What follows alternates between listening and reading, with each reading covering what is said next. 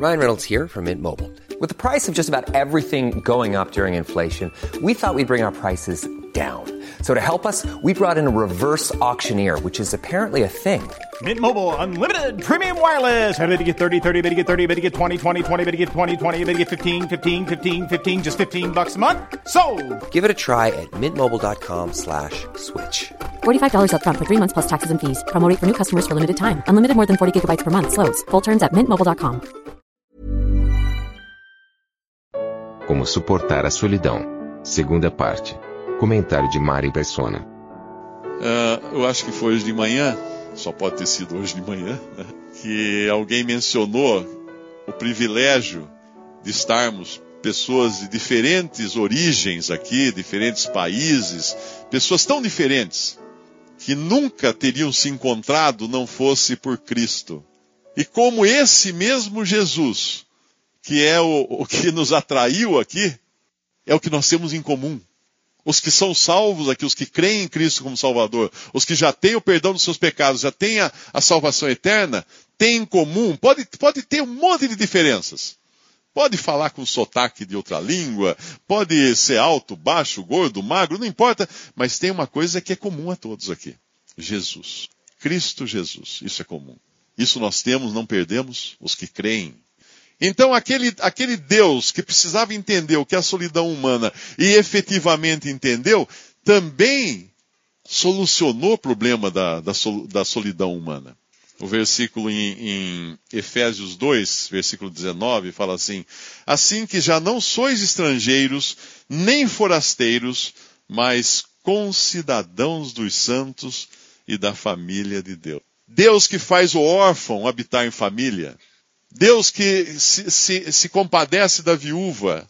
Deus que faz com que pessoas idosas, como eram Simeão e Ana no templo, que aguardavam a vinda do Messias, pudessem falar assim: meus olhos viram agora. Meus olhos viram. Satisfeitos. Aquela espera tinha terminado. Esse, esse, assim não sois estrangeiros, nem forasteiros, mas concidadãos dos santos e da família de Deus. Temos família agora. Temos somos membros da mesma família quando cremos em Cristo. Perceba que eu estou falando de privilégios agora, de salvos por Cristo. Porque antes de chegar a esse privilégio, é preciso primeiro reconhecer-se pecador, reconhecer-se mergulhado nas trevas do, do, do pecado, reconhecer e crer que Jesus na cruz do Calvário morreu para pagar os seus pecados ali, os seus, de você, ali na cruz. E que uma vez que você creia nele como seu Salvador, o juízo de Deus que caiu sobre ele fica valendo para você. Porque aí ele terá representado você na cruz, e Deus olhará para você agora através de Cristo, sem pecado, perfeitamente perdoado, seus pecados lavados completamente pelo sangue precioso que foi derramado uma vez naquele sacrifício lá na cruz. Não sois estrangeiros nem forasteiros, mas concidadãos dos santos e da família de Deus. Aí a solidão se dissipa. Desde que aquilo que você pensa, aquilo com o que você ocupa o seu pensamento, aquilo com que, que você mais gosta de pensar, uh, aquele que é o seu tema preferido para sonhar acordado, aquilo que lhe dá maior conforto e faz sua imaginação voar, desde que isso seja realmente o seu Deus e não alguma pessoa ou algum relacionamento uh, que tem data de validade para terminar.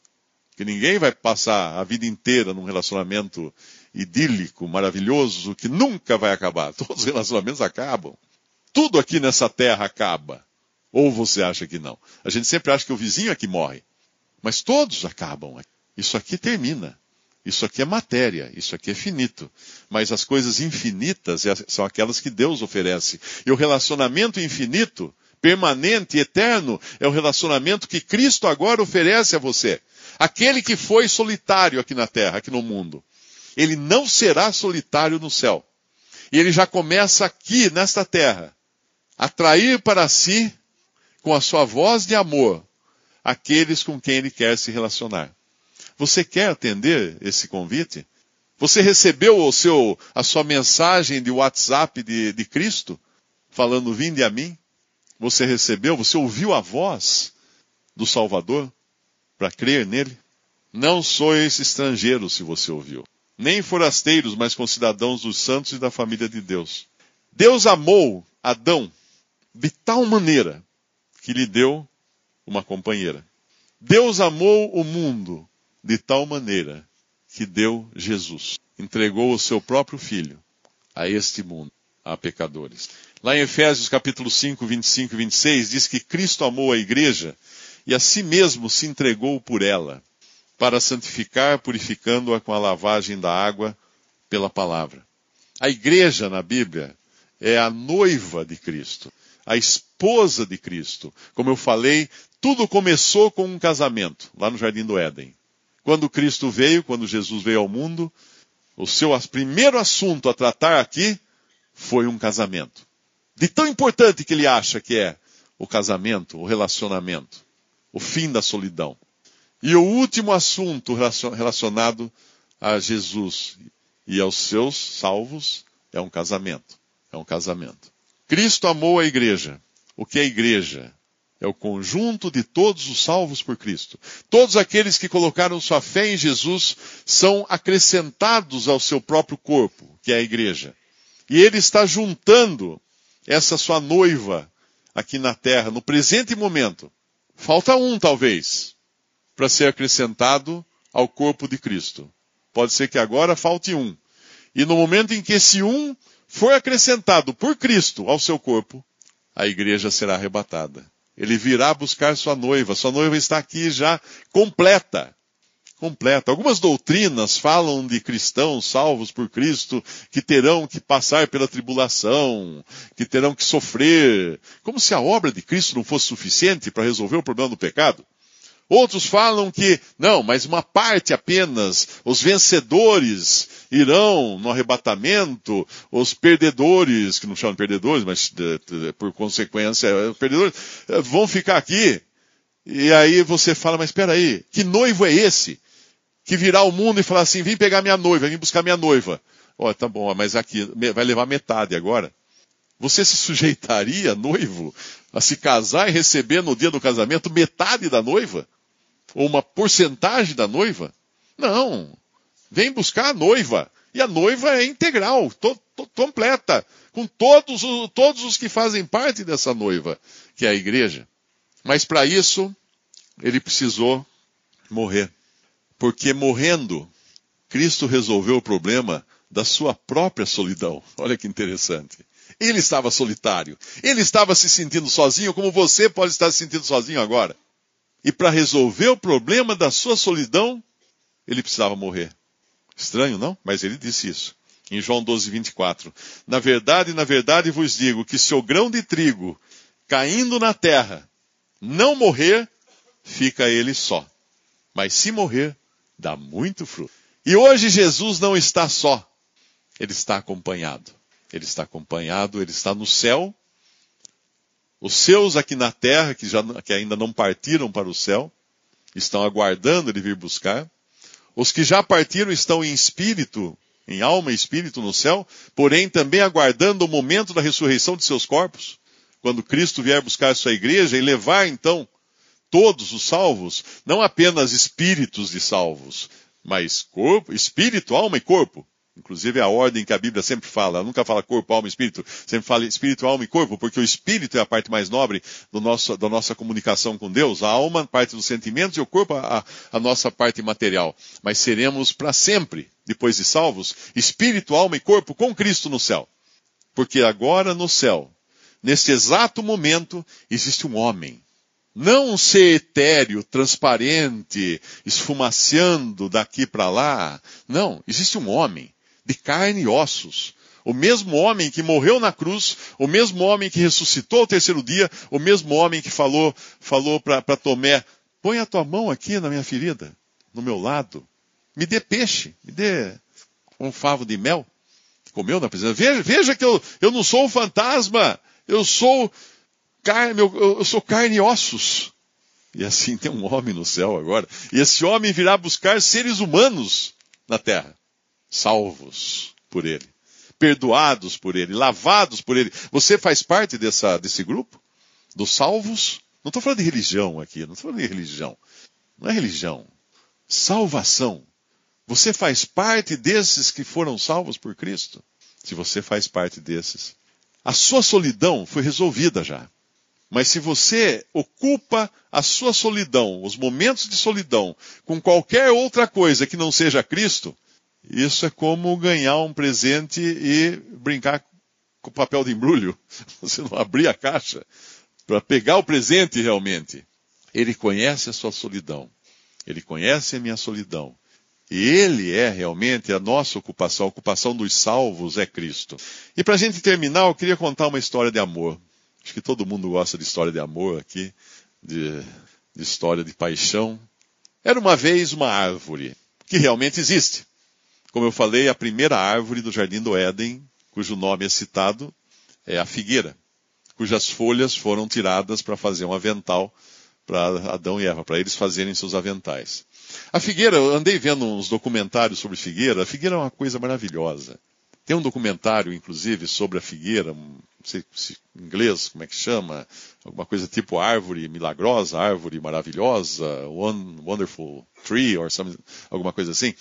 E ele conta, ele mostra uma figueira na África, e eu vim aprender que a figueira é um ecossistema completo, da qual dependem inúmeros animais, aves, insetos, uh, fungos, uma série de vida ali floresce na figueira. Macacos se alimentam de figos, girafas comem suas folhas, uh, entram no seu tronco, pica-pau faz lá seu, seu ninho, tudo numa figueira.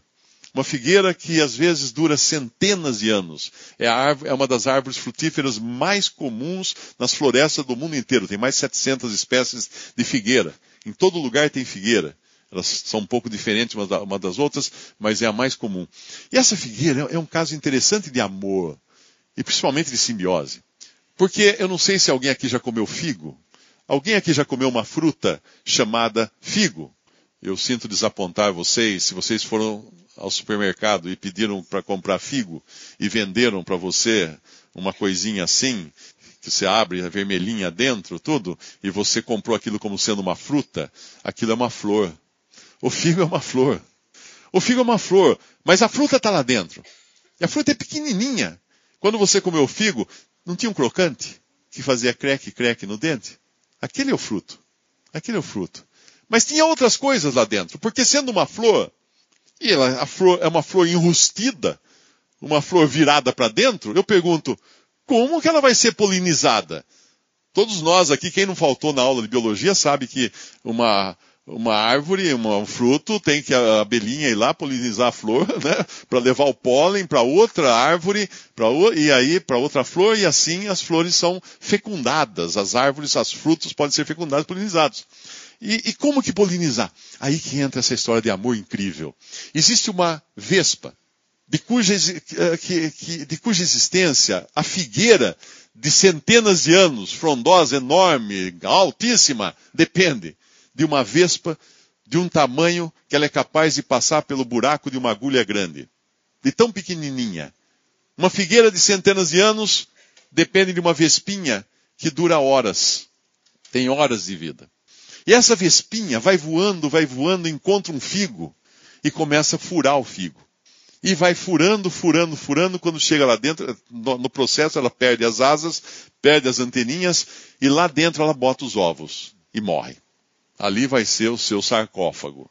Quando você comer o figo, um daqueles croques deve ser o exoesqueleto de uma vespa. Mas aqueles ovos vão eclodir, vão chocar dentro da, do figo, e vão nascer dois tipos de vespinhas, vespinhas macho, vespinhas fêmea. As vespinhas macho não têm, uh, devia chamar vespinhos, né? Mas não, é vespa macho. Não tem uh, asas. Ela não tem asas. A vespa fêmea tem asas. A vespa macho só existe para uma, uma finalidade, fecundar a vespa fêmea, para ela poder botar mais ovos depois fecundados. Agora, essa, todo esse, esse relacionamento de amor entre a vespa macho e a vespinha fêmea acontece num lugar de extrema escuridão. Eu não sei como é que é dentro de um figo, mas deve ser escuro demais. Eles não se veem. Eles não se veem. É muito, os relacionamentos humanos são muito baseados em, em, aparências, né? Se a pessoa é bonita, se não é bonita, se é forte, se é alto, se é baixo. Mas as vespinhas, elas têm relacionamentos sem se enxergarem. E aí o que acontece? Depois de fecundada a vespinha fêmea, a vespinha macho começa a abrir um túnel que tem que ser maior do que o seu próprio corpo, porque ela é menor do que a vespinha fêmea. Então ela tem que fazer um furo e sair do figo. E o que acontece quando o macho sai do figo? Morre terminou a sua finalidade.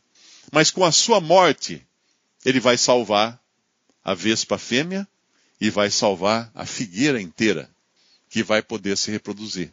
Porque atrás dele vem a vespinha fêmea, trazendo pólen que estava dentro do figo, que é lá que está o pólen, e vai saindo, saindo, e quando ela sai para fora, naquele túnel, eu imagino o caminho dela, vendo uma luz lá na frente, ela que nunca viu luz na vida, sempre viveu, nasceu e viveu na escuridão, como um pecador nasce e vive na escuridão, em dessas trevas de pecado e morte. Mas um dia tem uma luz. De alguém que abriu o caminho com a sua morte, para que o pecador pudesse ser salvo. Ver a luz, ser salvo. E essa vespa vai sair voando, viajar por uma distância grande até encontrar um figo e para começar o processo de novo.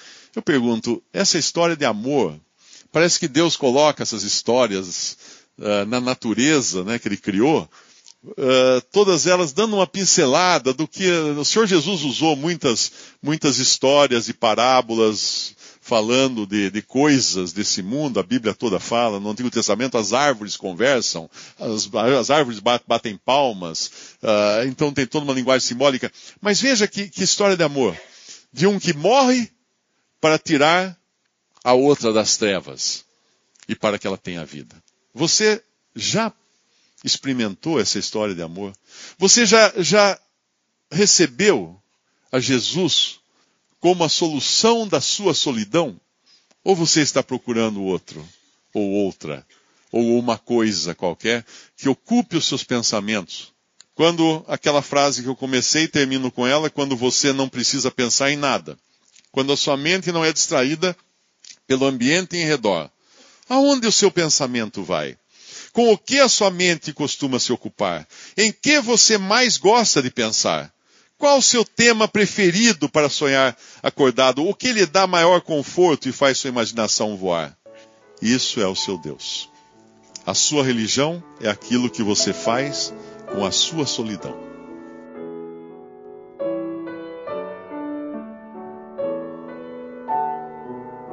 Visite respondi.com.br. Visite também 3minutos.net.